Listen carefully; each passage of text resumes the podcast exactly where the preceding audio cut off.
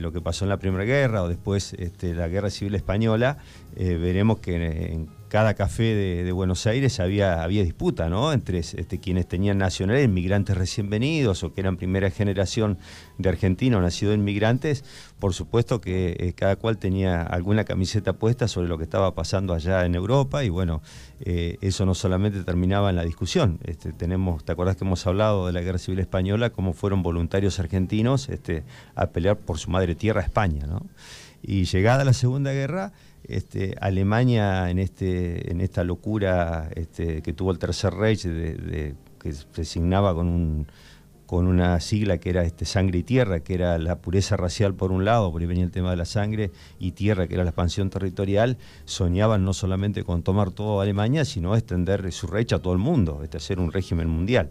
En base a eso, sus embajadores, en Argentina estaba von Thermann, que era un militar, un SS, un militar del partido, de la política, de las Fuerzas Armadas del partido nazi, embajador en Argentina, armó un programa que se llamaba de nivelar las organizaciones alemanas. Entonces intervenía la embajada directamente en los clubes, en las organizaciones de empresas alemanas, en las diferentes organizaciones sociales que tenían y también en el área educativa. Había 200 escuelas en Argentina de habla alemana y esas 200 escuelas fueron de alguna manera infiltradas, conducidas por la embajada. Bajaban línea. Donde se bajaba línea y ahí lo que se trataba de hacer era inculcar a los chicos que iban a ser los futuros súbitos de ese imperio que ellos soñaban, los futuros soldados, futuros dirigentes, a ensalzar la figura del líder. Por eso en todas las escuelas estaba la foto de Hitler, a quien se le rendía honores todos los días. No se saludaba la bandera argentina primero, se saludaba primero a la esvástica. De esto hay fotos en Bariloche, fotos en El Dorado, en el colegio Hindenburg, el colegio Bismarck, que hoy es la escuela del Instituto Ballester en Buenos Aires. Bueno, había 200, ya te digo, 200 colegios, 207 colegios en realidad, y había una fracción de alemanes muy chiquita que se oponían al nazismo apenas nacido, estamos hablando ya el 33, cuando se hace fuerte, que toma la suma de poderes en Alemania y se pone frente a la embajada. El colegio Petelussi es uno de los colegios que nace justamente en este mecanismo, donde un grupo de alemanes, sobre todo alemanes de izquierda, muchos de ellos comunistas, proponen hacer un colegio donde se mantenga la libertad de opinar y que tengan libre ingreso, que no importe la sangre, digamos, que portaba cada alumno para ser alumno de esa escuela, y fue un colegio reconocido como un colegio alemán de resistencia, digamos, ¿no? Uh-huh. Y también un diario en Argentina, que la traducción en argentino es el diario argentino, que era de la familia Alemán. Hoy la actriz es Katy Alemán y el alemán economista, los padres de ellos, o el abuelo de ellos. El abuelo. Ese diario le pegó muy duro al nazismo en Argentina, incluso fue prohibido en Alemania ese diario. Y lo que hacía la embajada era apretar a todas las empresas que le daban alguna propaganda para que no lo sostengan económicamente. Que esa era de las cosas que hacía la embajada. Vos tenías un alemán, tenías una empresa y te decían, mirá, nosotros te vamos a facilitar algunos negocios, pero no tenés que contratar ningún judío. O los echaban. O le pedían que los echen. O sea, década del 30, digo, ahí echaban. Sí, pero acá en Argentina te hablo, ¿eh? Acá. Sí, sí. Si vos tenías una empresa, la embajada te iba a ver y decía, mirá, Manu, te vamos a dar una mano, te vamos a comprar, te vamos a auspiciar, te vamos a colaborar, pero judíos no queremos dentro de empresa. Así se manejaba. Entonces hubo gente que se afilió o militó en el partido nazi, alguno por convicción, otro por necesidad o por conveniencia, digamos, sí. En este caso que había que estar, digamos. Y además, digo, debe haber sido una década difícil también económicamente, no sé, pensando, digo, para alguna empresa. Digo, Argentina no sé tenía una importante operatoria de empresas alemanas en esa época. Claro. Muchas de las grandes empresas que todavía reconocemos, empresas farmacéuticas, empresas químicas, la energía estaba casi toda en manos de alemanes, la parte de energía eléctrica, que esto duró hasta que Argentina declaró la guerra, hasta el 45. En marzo de 45 todas las empresas alemanas fueron expropiadas por el Estado argentino. Ahí se armó un bolonqui. No solamente todas las escuelas, todos los clubes. El Club Alemán, por ejemplo, en la parte de Olivo, Vicente López, que es una institución muy famosa, todas las instituciones de gimnasia alemanas que eran importantes, y todas las escuelas, la escuela de Villa Irín inclusive. Fueron tomadas como propiedad enemiga, el Estado las incautó, le puso un valor después de devolución muy bajo, que esto generó conflictos con Alemania, la Alemania de posguerra, hasta el año 65. Creo que recién con Frondizi se terminó de saldar este lío. Y en el medio se formó una organización del Estado, que no me acuerdo la DINIE, la Dirección Nacional de Industria del Estado. Muchas de las industrias del Estado que aparecen en esa época, después del 45, como la de los talleres de Córdoba, por ejemplo, tienen que ver con estos materiales, esta fábrica, la Deus, por ponerte un nombre, la Schering, Bayer, y aparecen algunas nuevas por la guerra, como Mercedes en Argentina, por ejemplo. Jorge Antonio fue uno de los grandes interlocutores entre Alemania de posguerra y el gobierno argentino de Juan Perón en esa época, después del 45, para de alguna forma recuperar. Los bancos recuperaron su capital a los 2 años, en el 47, las escuelas pudieron recuperar, las escuelas alemanas también recuperaron su propiedad, algunos cambiaron de nombre, por ejemplo el Instituto Bismarck, que era un colegio con muchísimos alumnos en Ballester, hoy es lo que conocemos como el Instituto Ballester, que es una de las escuelas alemanas más importantes de la Argentina, ¿no? Bueno, ahí tuve una larga historia en este tema, y nuestra zona no quedó fuera de esto. Las escuelas alemanas funcionaban en todos los lugares donde había comunidad alemana, sean de alemanes del Volga, sean alemanes venidos de Alemania, y se aglutinaban alrededor de la escuela alemana, que mantenía el habla y donde mantenían algunas costumbres. A partir de la llegada del nazismo no fue solamente la costumbre, sino que fue la imposición de adoctrinar a favor del nazismo, digamos, ¿no? Y se da que en la escuela de Villa Iris y en la Colorada Chica, la que hoy conocemos como la Colorada Chica, que en ese momento se llamaba Colonia del Rosario, San Rosario, una cosa así, los 2 docentes que estaban a cargo de la escuela alemana figuran en un listado especial que hay de unos 70 profesores y maestros de un círculo de profesores que giraban alrededor de la embajada alemana y eran encargados de adoctrinar, ¿no? Esa foto de Villa Iris llama la atención porque no solamente está el maestro haciendo formar a sus alumnos mano derecha en alto, sino que también está al frente de una reunión en la escuela con padres, me imagino yo, o gente llegada al colegio, con la foto de Hitler arriba y un cuadro del Estado alemán. Y por otro lado, en un acto de ayuda de invierno, que era donde se recolectaban fondos para mandar a los pobres de Alemania y para colaborar con los pobres de la comunidad en Argentina, en el salón del ferrocarril de Villa Iris, que está en primera fila es el maestro también, ¿no? Sí, las imágenes realmente son impactantes. Si no las vieron, las pueden buscar. Están ahí en Diario de Pon, ¿no? En Diario de Pon, y si no, en el Facebook personal de Rubén. También está compartido. Impactante. Las imágenes, un gran hallazgo. Eso. Sí, siempre, viste, hay gente que, gracias a Dios, resguarda historias de los antepasados, y para nada eso tiene que ver con, yo decía que afectan nada a las personas que pueden portar el mismo apellido, ¿no? Porque estamos hablando de personas en un determinado momento. Una foto histórica no tiene connotación más que eso, mostrar una historia poco conocida. Incluso ahí nombro afiliados de Darregueira, ahí un listado. En ese momento la Cámara de Diputados de la Argentina crea una comisión de actividades antiargentinas, se llama, y tenía espías, y esos espías andaban por el país tratando de ver qué hacían las organizaciones nazis. Y hay un informe, no dice quién era el informante, pero de esta zona, sobre el ferrocarril, y habla de quiénes eran los dirigentes reconocidos del nazismo en cada localidad de nuestra región, de Bahía Blanca, de Pringles, de Coronel Suárez, y habla de Villa Iris y habla de Darregueira. En Darregueira nombra a un señor que había sido el dueño del Hotel Múnich en su momento, como el representante máximo del nazismo en ese momento, y figura un señor que era carnicero, que estaba afiliado al partido nazi acá en Darregueira también, que trabajaba en la carnicería de don José Uter. Nombra el informe ese de la Cámara de Diputados, que está domiciliado en la carnicería de don José Uter. Bueno, historias locales, los teníamos funcionando en nuestro propio entorno, ¿no? Sí, sí, era normal, digamos, en ese momento se había calado un poco, ¿no? En la vida política, como decís vos, bueno, hoy hay gente que se pone de un lado, ¿no? No sé, pensando en Ucrania, en Rusia, muy por arriba, o metidos un poco más, pero en ese momento había gente que se iba metiendo. No, y la embajada presionaba, digamos, ¿no?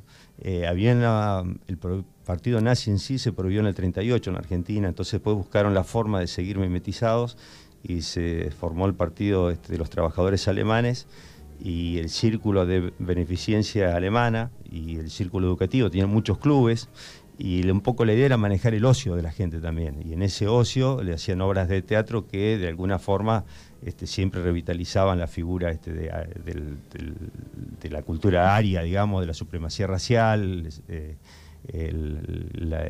Endiosaban más a Hitler y a Alemania. Y en ese esquema organizaban muchos viajes. Esos viajes iban a Córdoba, donde había una comunidad importante alemana en lo que hoy es Villa General Belgrano. Que en algún momento estaba hasta la Juventud Hitleriana, se llamaba, ¿no? Sí, sí, sí. Tenía otro nombre, que eran los Boy Scouts alemanes. Claro. Yo tengo fotos de jóvenes del partido de Puan que estaban en esos campamentos en el año 38 en Sierra de la Ventana, lo que hoy es la estancia Funke.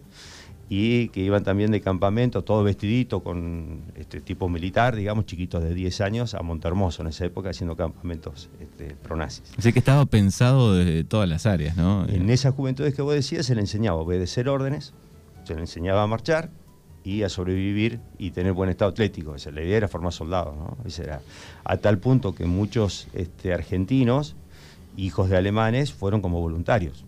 Esta es una historia poco contada, pero no tenemos el número exacto. Pero yo tengo un listado de, por ejemplo, casi 40 jóvenes muertos en el 42 en el frente alemán. Como también fueron 5.000 jóvenes al frente aliado, a la RAF sobre todo. 500 pilotos de la RAF eran argentinos, sus aviones eran conocidos porque tenían un paturuzú dibujado en la trompa y iban a pelear y bombardear sobre Europa. Claro. ¿Te acordás cuando entrevistamos a Ronnie Scott con vos? Que todavía está vivo Ronnie Scott, sus 104 años. Ronnie Scott lo vi la otra vez en otra entrevista, creo que fue en el 103, me parece, ¿no? Que sigue a pleno Ronnie. Cumplió 104 el otro día, le hicieron un evento en un aeródromo y estuvo bailando al ritmo de una gaita. Increíble. Cómo está Ronnie, 104 años. 104. Bueno, así que fuiste recabando información, pidiendo fotos, me imagino, en diferentes lugares del distrito, gente que tiene la foto ahí guardada, tal vez, ¿no? Porque no sale de la nada la foto. Cuesta encontrar, eso fue una casualidad que estuvieron revolviendo cosas de los abuelos en estos repartos de familia y dice, chichito, mirá que encontramos. Bueno, ahí aparecieron. Bueno, y hay algunas fotos que están ahí en la pulpería Bordenave también, unas fotos interesantes, que es como en la misma época, alguien de Bordenave donando una oveja para el Frente Francia Libre y el Frente Británico, que estaban recaudando plata para sostener a las Fuerzas Armadas de Inglaterra y de Gaulle, en esa época Francia Libre, que operaba de Inglaterra para retomar Francia. Qué increíble. Cosas que pasaban acá, ¿no? La grieta a full. Tal cual, tal cual. De esa manera, ¿no? Existía. Bueno, así que pueden leer el informe completo, lo buscan en el diario de Pon. El diario de Pon. Y si no, se dan una vuelta por el Facebook de Rubén, que ahí está todo el trabajo que ha hecho, que está buenísimo realmente. Así que te agradecemos. Sí, la semana pasada, para el 25 de mayo, estuve en Córdoba buscando el lugar donde estuvieron internados algunos de los prisioneros del Graf Spee. Que una parte vino a Villa Ventana, que había 300. Los del Graf Spee eran 1.000, en realidad, que quedaron distribuidos en diferentes lugares de la Argentina. Y bueno, siempre, pues, yo sabía que han estado en Córdoba, Capilla Vieja, que es un lugar muy cerquita de Villa General Belgrano. Y siempre se habló del IOSE, que el IOSE es el Instituto de Obras Sociales del Ejército. Bueno, busqué y encuentro un lugar que es IOFA, Instituto de Obras Sociales de la Fuerza Armada. Así que bueno, entro al IOFA. Llego a una construcción, le pregunto al militar ahí, el administrador, dice, vení para acá. Me lleva al interior de la vivienda y tienen un mural contando la historia del Graf Spee, y ese edificio lo hicieron los soldados del Graf Spee. Que aparentemente, eso no se sabe, Villa General Belgrano, que es donde se hace la fiesta de la cerveza, hasta el año 43 se llamaba Cañada del Sauce.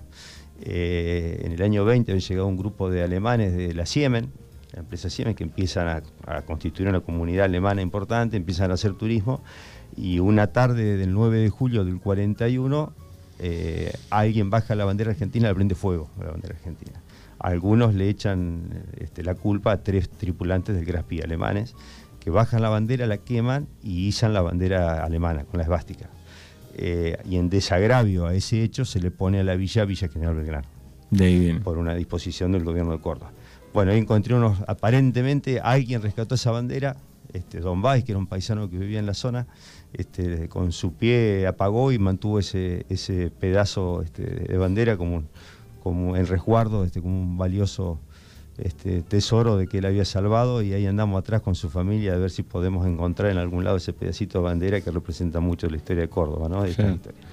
Bueno, así que esto duró hasta qué año, digamos. Las escuelas alemanas arrancaron en comienzo de siglo, digamos, en forma, cada comunidad tenía a alguien que oficiaba de maestro. O sea, acá en Darregueira, en Gascón, en San Miguel había escuelas alemanas. Los chicos iban a la escuela común, digamos, a la escuela argentina, y después iban a la escuela alemana.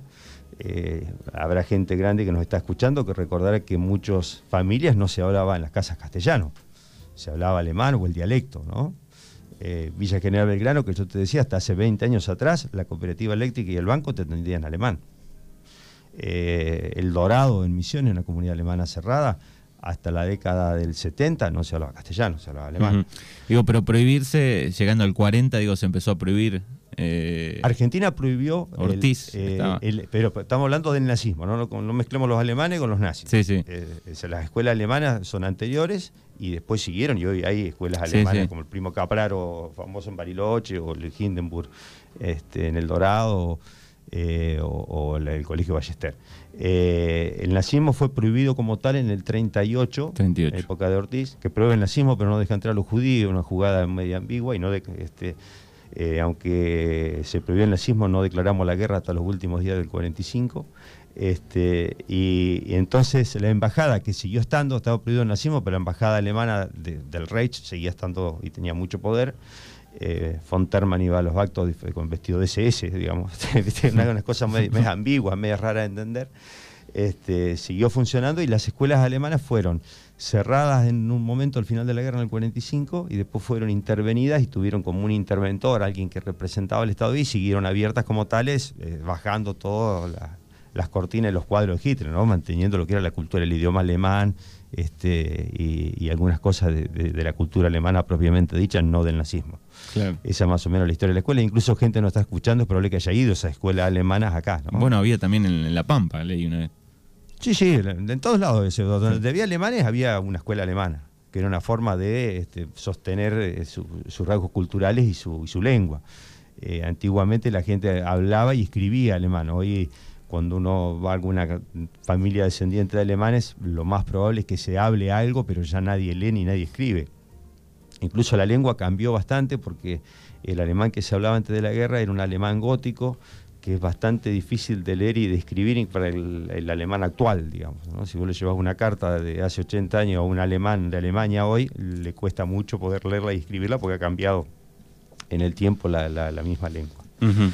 Bueno, historias perdidas que también, como hablábamos por ahí, explican algunas cosas, ¿no? Porque cuando uno se pone a pensar que chicos que todavía pueden vivir, que tienen 90 años, o fueron a una escuela donde se le enseñó de muy chiquititos de que no había nada mejor que lo que un ario, una persona blanca, digamos, alemana, y que no había nada peor que un judío, que sigan manteniendo muy internamente. Sí, aunque esté vivo o haya pasado un poco de esos...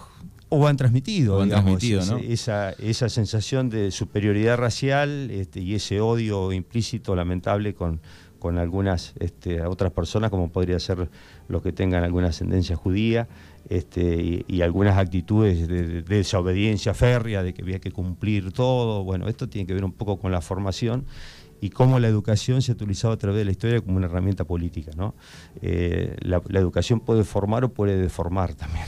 Sí. Y bueno, siempre la educación y la propaganda han sido dos de las grandes armas que han usado los gobiernos totalitarios.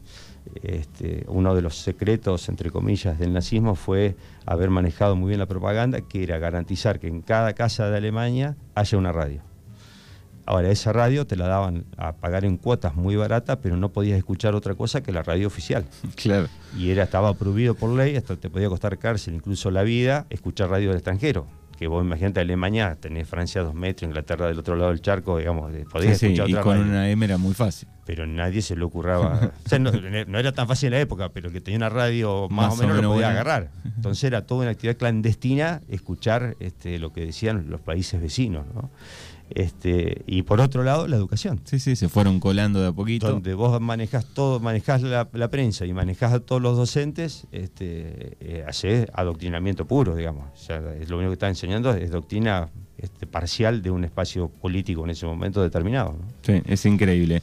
Bueno, ahí está un poco el repaso de cómo estaba el nazismo en el partido de Pon. Para la próxima hablaremos sobre el mito, si estuvo o no estuvo Hitler en Bariloche, en Argentina. En Villa Irín tenemos una historia tremenda que solo vamos a charlar, pero hay una vieja historia que dice que Mussolini nació en Villa Irín. ¿Sí?